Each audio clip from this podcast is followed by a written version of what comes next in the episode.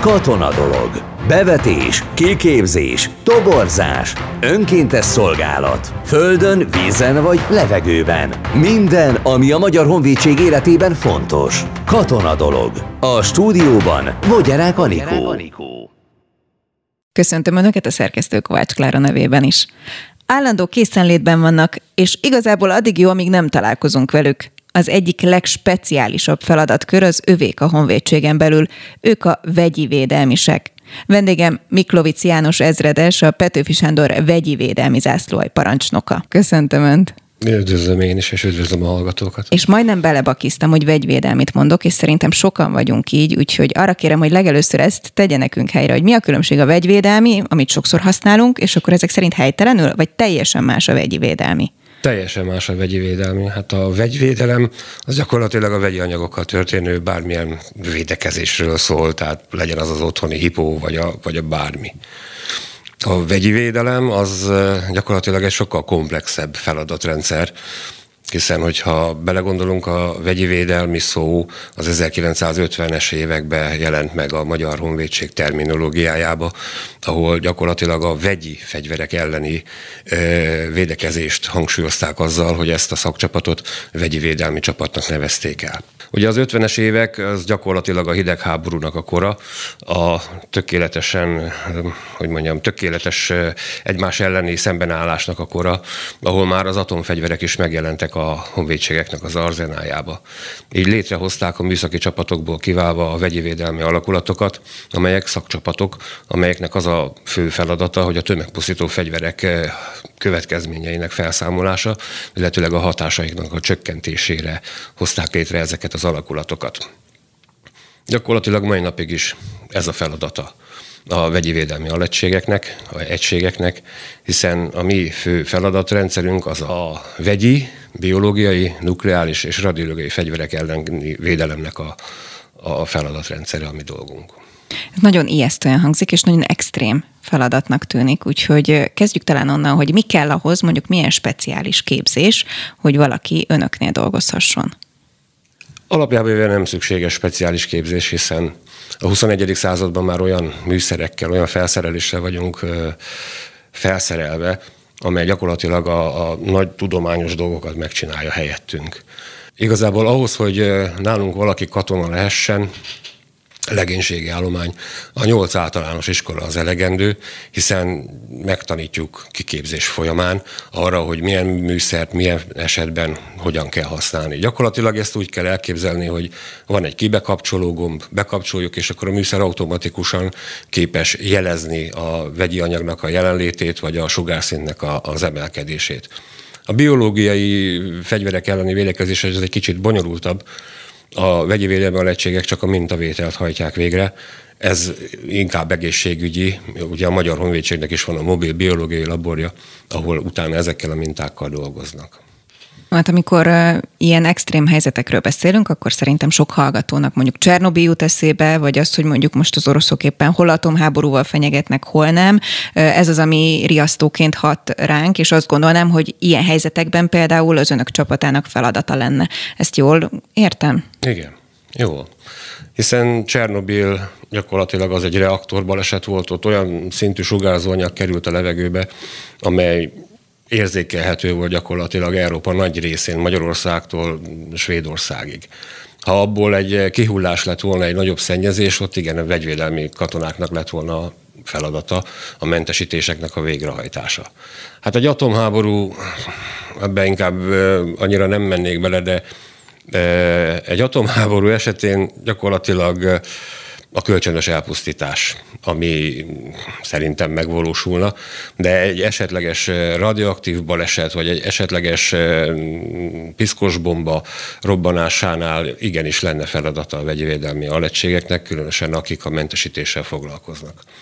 A vegyivédelem az egy rendszer, hiszen a honvédségen belül gyakorlatilag öt területe van a vegyi védelemnek, ami nem is annyira bonyolult. Az első ugye az a riasztás és értesítés rendszere. Itt gyakorlatilag, ha valami történik, akkor ugye akit ez közvetlenül érint, azt riasztjuk, akit érinthet, azokat értesítjük, illetőleg értesíteni kell a legfelső szintig, ha szükséges kormányzati szintig a megfelelő embereket, hogy történt valamilyen baleset vagy csapás. A második a felderítés. De gyakorlatilag, hogyha tudjuk, hogy hol van a, a szennyezés, akkor el tudjuk kerülni magát a szennyezést, a szennyeződést, és így gyakorlatilag meg tudjuk védeni a, a, az állomány egészségét, életét. A harmadik az az ugye egyéni, az a védelem. Ez az egyéni védőeszközök, illetőleg a kollektív védőeszközöknek az alkalmazása. Erre gyakorlatilag minden katona kap felkészítést, hiszen a gázálarcát mindenkinek tudnia kell használni, a védőruháját mindenkinek időbe fel kell tudja, hogy vegye, amennyiben csapás éri. A negyedik az, hogy ha már megtörtént a baj, akkor a következményeknek a felszámolása. Ezt nevezzük úgy, ezt nevezzük úgy, hogy mentesítés. Tehát a szennyezett területen, vagy a szennyezett technikai eszközön, vagy nagy Isten e, személyállományon az egészségre károsító szint alá kell vinni a, a szennyeződés. Na most az embereknél ez természetesen egy teljes, e, nevezzük nevén fürdetés, megfelelő speciális szappannal, de a technikai eszközöknél ott a, azt kell elérnünk, hogy az állományra, egészségére már ne legyen hatással. És az ötödik, az pedig az egészségügyi ellen rendszabályok, az pedig az orvosi kezelések azoknál, ahol mégis megtörtént a baj, és valamilyen hatással van az egészségére a mérgező vagy a sugárzó anyagnak. Nagyon komplex feladatkör, és igazából szerintem nyugodtan mondhatjuk azt, hogy addig jó, amíg mondjuk önök ülnek csendben egy laktanyában, és nincsen dolgok, szerintem addig jó a lakosságnak. Mikor volt legutoljára feladatuk, és mivel? Legutoljára a koronavírus járvány adott nekünk igen komoly kihívást. Gyakorlatilag kormányzati szinten keresték meg a Honvédelmi Minisztériumot, és rajtuk keresztül a vegyvédelmi zászlóját, hogy különböző intézményekben hajtsunk végre fertőtlenítési feladatokat. Gondolok itt szociális intézmények, iskolák, óvodák. Bármilyen közintézmény. Bármilyen közintézmény. Itt végrehajtottuk a fertőtlenítést, bár ehhez hozzá kell tenni, hogy amikor először megkaptuk ezt a feladatot, hát igen, igen komoly kihívás elé állított minket, hiszen a mi felszerelésünk az háborúra van kitalálva. Kitalálva. Ez meg kitalálva. körülbelül ez a biológiai rész, nem? Amiről beszél? háborús helyzetbe kell végrehajtanunk a feladatot, tehát ha nekünk fertőtleníteni kell mondjuk egy objektumot, ott nincs senki. Most egy szociális intézménynél ezt igen nehezen lehetett megoldani. Így gyakorlatilag igazodnunk kellett a szociális intézmény életéhez, az ő igényeikhez, és velük egyeztetve kellett végrehajtanunk a fertőtlenítést. Plusz még a legtöbb szociális intézményben ugye van járó, illetőleg nem járóképes beteg vagy ápolt. Most a nem járóképeseknek a, a szobáinak a fertőtlenítése az komoly kihívást adott mind nekünk, mint pedig az intézmény dolgozóinak.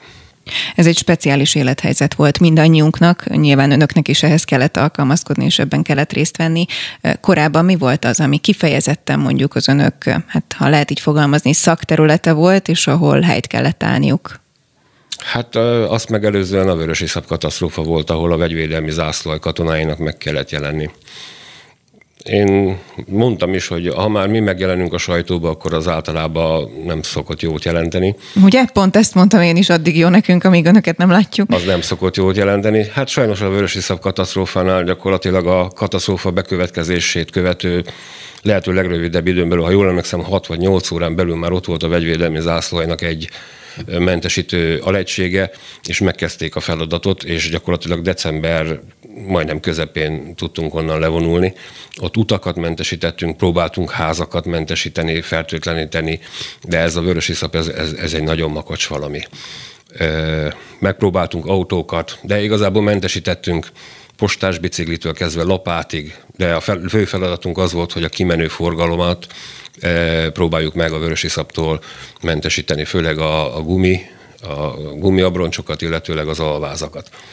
No, ez szerintem egy jó példa arra, ahol akár ezt az ötös skálát is végig kellett csinálniuk, vagy végig tudjuk venni, hogy a gyakorlatban mindez hogy működött.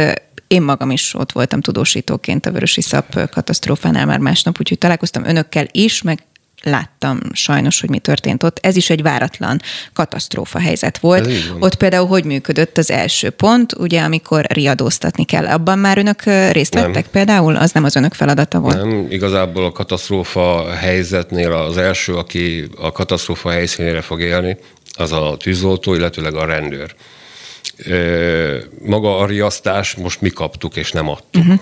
Tehát mi kaptunk egy olyan riasztást, hogy most ezen, ebbe a feladatba részt kell, hogy vegyünk gomoly erővel. Ezek után jött a, a felderítés. Gyakorlatilag amelyen gyorsan csak tudtunk, utána néztünk, hogy mi is ez a vörösi szop, egy, egész, egy nagyon lúgos maróanyag, amely a Gyakorlatilag a luggal az a baj, hogy nem lehet hígítani, tehát továbbra is maró hatását kifejti, ha az már a bőrre rákerült. Utána jött a mintavétel része, ezt a Görgei Artur Vegyvédelmi Információs Központnak a Havária laborja hajtotta végre, akik kiértékelték, hiszen ez egy melléktermék, tehát ebben még bármilyen más anyag is lehet. Tehát ez a maró anyagon kívül még akár nagy Isten sugárzóanyag, vagy bármilyen más anyag is lehet, és arra is fel kellett, hogy készüljünk és a legkeményebben ugye a következmények felszámolása amiben részt kellett, hogy vegyünk. Hát ott több kilométer, négyzetkilométeren keresztül ugye a szántóföldeket, meg mindent elöntött a vörösi szap, akkor ezt is önöknek kellett Nem. mentesíteni? Nem, mi az utakat mentesítettük, uh-huh. illetőleg azt biztosítottuk, hogy ami kimegy autó, kimegy gépjármű, az lehetőleg ne hordja nagyon széjjel a vörösi szapot. Alapjába véve a rekultiváció, illetőleg a az utak helyrehozása, a házak helyrehozása az kormányzati döntés alapján cégek megbízásával, vagy kormányzati cégek végrehajtották végre. Tehát akiknek ez a fő profiljuk. Uh-huh. Tehát igazából egy vegyvédelmi katonától nehéz elválni, hogy egy szántóföldön bármilyen hasznos tevékenységet csináljon plusz még már amennyire én értek hozzá, ott teljes talajcserét kellett végrehajtani, mm-hmm. hiszen olyan szinten beívódott a vörösi szap, hogy ott nem lehetett másképp tovább menni. Milyen eszközökkel dolgoznak? Vannak speciális eszközeik? Hát gondolom én, hogy a mentesítés kapcsán nyilván vannak, de mondjuk speciális jármű, ami kifejezetten arra van, hogy hopp, oda tudok menni kolontára, és akkor egyébként nem tudom, egy vegyi védelmi labor van benne, vagy civilként mire kell gondolnunk? Így van, vannak speciális eszközeink, amik erre vannak kifejlesztve. Összességében a felderítő harcelművel rendelkezik a vegyvédelmi, vegyi védelmi zászlóaj, amelybe beépített műszerek vannak, amelyek bizonyos egészségre még nem káros színnél tudja jelezni a sugárzás növekedését, vagy a mérgező harcanyag jelenlétét. Ebbe az esetben ugye megvannak a magunk speciális védőeszközeink, ahol meg tudjuk, végre tudjuk hajtani a, a pontos mérést, meg tudjuk határozni a szennyeződésnek a határát, azt ki tudjuk tűzni, ki tudjuk jelölni, hogy más lássa, hogy ott szennyezés van. Vannak speciális mentesítő eszközeink, amelyel nagyszámú személymentesítést tudunk végrehajtani. Például vegyünk egy paksi esetleges kihullást, ott azért a, a lakosság gyakorlatilag teljes létszámát személyi mentesíteni, fertőtleníteni, fürdetni kell, illetőleg olyan helyre vinni, ahol már nem érheti sugárzó hatás. De akár a kolontáron is történhetett volna olyan, hogy nagy számú ö, polgári lakosságnak a, a mentesítését kell végrehajtani. Illetőleg vannak a mentesítő eszközeink közül, ami nagy számú technikai eszköz, és ezek kaptak szerepet a, a vörösi szapnál, tehát gyakorlatilag óránként 35-40 technikai eszköznek a mentesítésére képesek a katonáink ezekkel az eszközökkel. Ez mit jelent magyarul? Milyen technikai eszközök mentesítéséről beszélünk ilyenkor? Hát a mi technikai eszközeink azok a harcjárműveknek a mhm. mentesítésére van ö, kialakítva de hát ugye egy harcszermű az egy kicsit nagyobb, mint egy személyautó, tehát személyautótól a buszig képesek vagyunk mentesíteni. Ez csak a darabszámot, az óránkénti darabszámot fogja változtatni, tehát ha nagyobb a technikai eszköz, akkor lehet, hogy csak 20 tudunk mentesíteni. Nagyon extrém esetekről beszéltünk most az elmúlt percekben. Hétköznaponként mit csinálnak önök? Mind, mind minden Mi mindenben vesznek részt? Mi minden katona. Folytatjuk a kiképzést. Gyakorlatilag a katonának a békeidőszaki legfontosabb feladata az a kiképzés. Fel kell készülnünk, ahogy szoktuk fogalmazni, a katona mindig a legjobbat reméli, de a legrosszabbra készül. Mi folyamatosan a legrosszabbra készülünk, de a vegyvédelmi zászló állományának is részt kell venni a Magyar Honvédség egyéb feladataiba. Így lent vagyunk a déli határon, illetőleg amilyen feladatot kapunk, azt végrehajtjuk. Csináljuk a hétköznapi dolgainkat, csináljuk a kiképzést. És, és állandó készenlétben, készenlétben vannak. vagyunk. Így van. No, mennyire gyors reagálásúak egyébként, hogy ha és amennyiben történne, és akkor hangsúlyozzuk, hogy ez mondjuk fantazmagória, egy bármilyen baleset, akkor önöknek onnantól kezdve mi a protokoll, vagy mi a feladat sor? Mennyi időn belül mondjuk érnek oda, vagy mennyi időn belül kell a lakosságot értesíteni? Hogyan tudják önök a lakosságot értesíteni? Ki az a társszerv, mondjuk, ha van ilyen, aki segít önöknek? Létezik egy honvédelmi katasztrófavédelmi rendszer, amiben mindenféle katasztrófa helyzetre készül a Magyar Honvédség. Legyen az árvíz, jég, vagy nagy Isten nukleáris baleset. Ebbe a rendszerbe több fokozatba veszünk részt. Folyamatosan van egy készenléti szolgálatom, ami gyakorlatilag munkaidőn belül négy óra, munkaidőn kívül pedig hat óra hogy elhagyják a laktanyát. Hogy mikorra fognak odaérni, de mi úgy szoktuk számolni, hogy mikorra kell neki elhagyni a laktanyát, tehát onnantól kezdve megkezdi a feladatot. Majd a katasztrófa szintjétől függően akár egy vegyvédelmi század fog lemenni a megfelelő helyre, ahova a, a katasztrófa védelem fogja kérni, hogy menjen a vegyi védelmi katona és segítse az ő munkáját.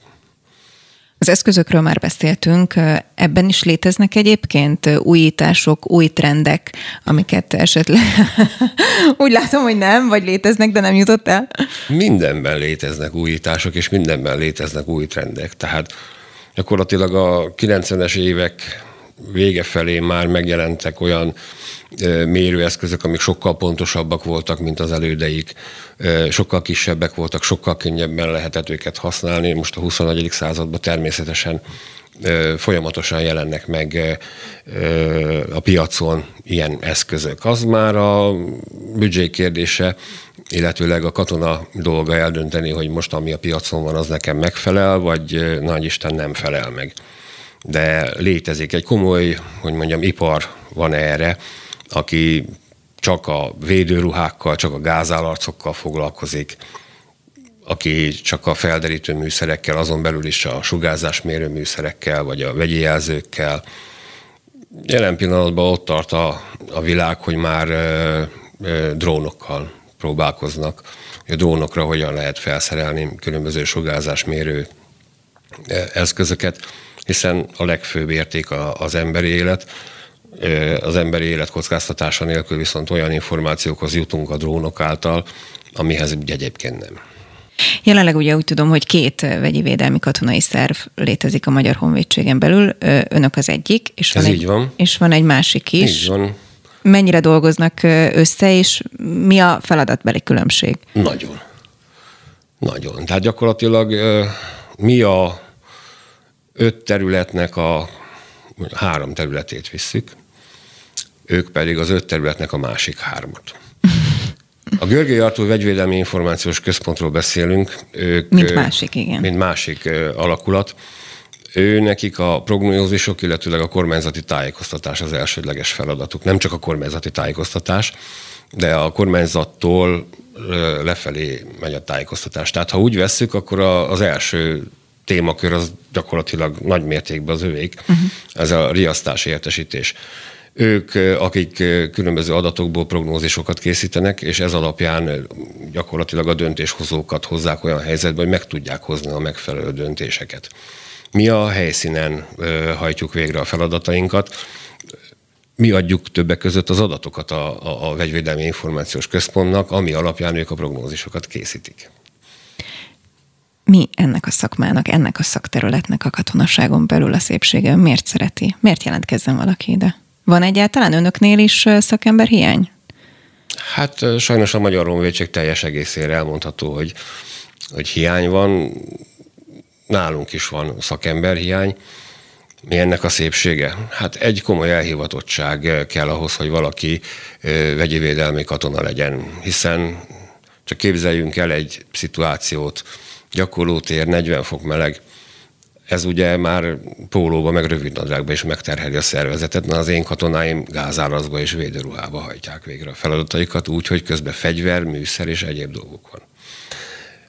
Mégis megvan a maga szépsége, hiszen egy unikum vagyunk a Magyar Honvédségen belül, tehát ilyen csapat nincs még egy. E- és el is ismernek minket. Elismerik, hiszen olyan dolgokat tudunk, amit ők nem, viszont mi képesek vagyunk őket segíteni ebben.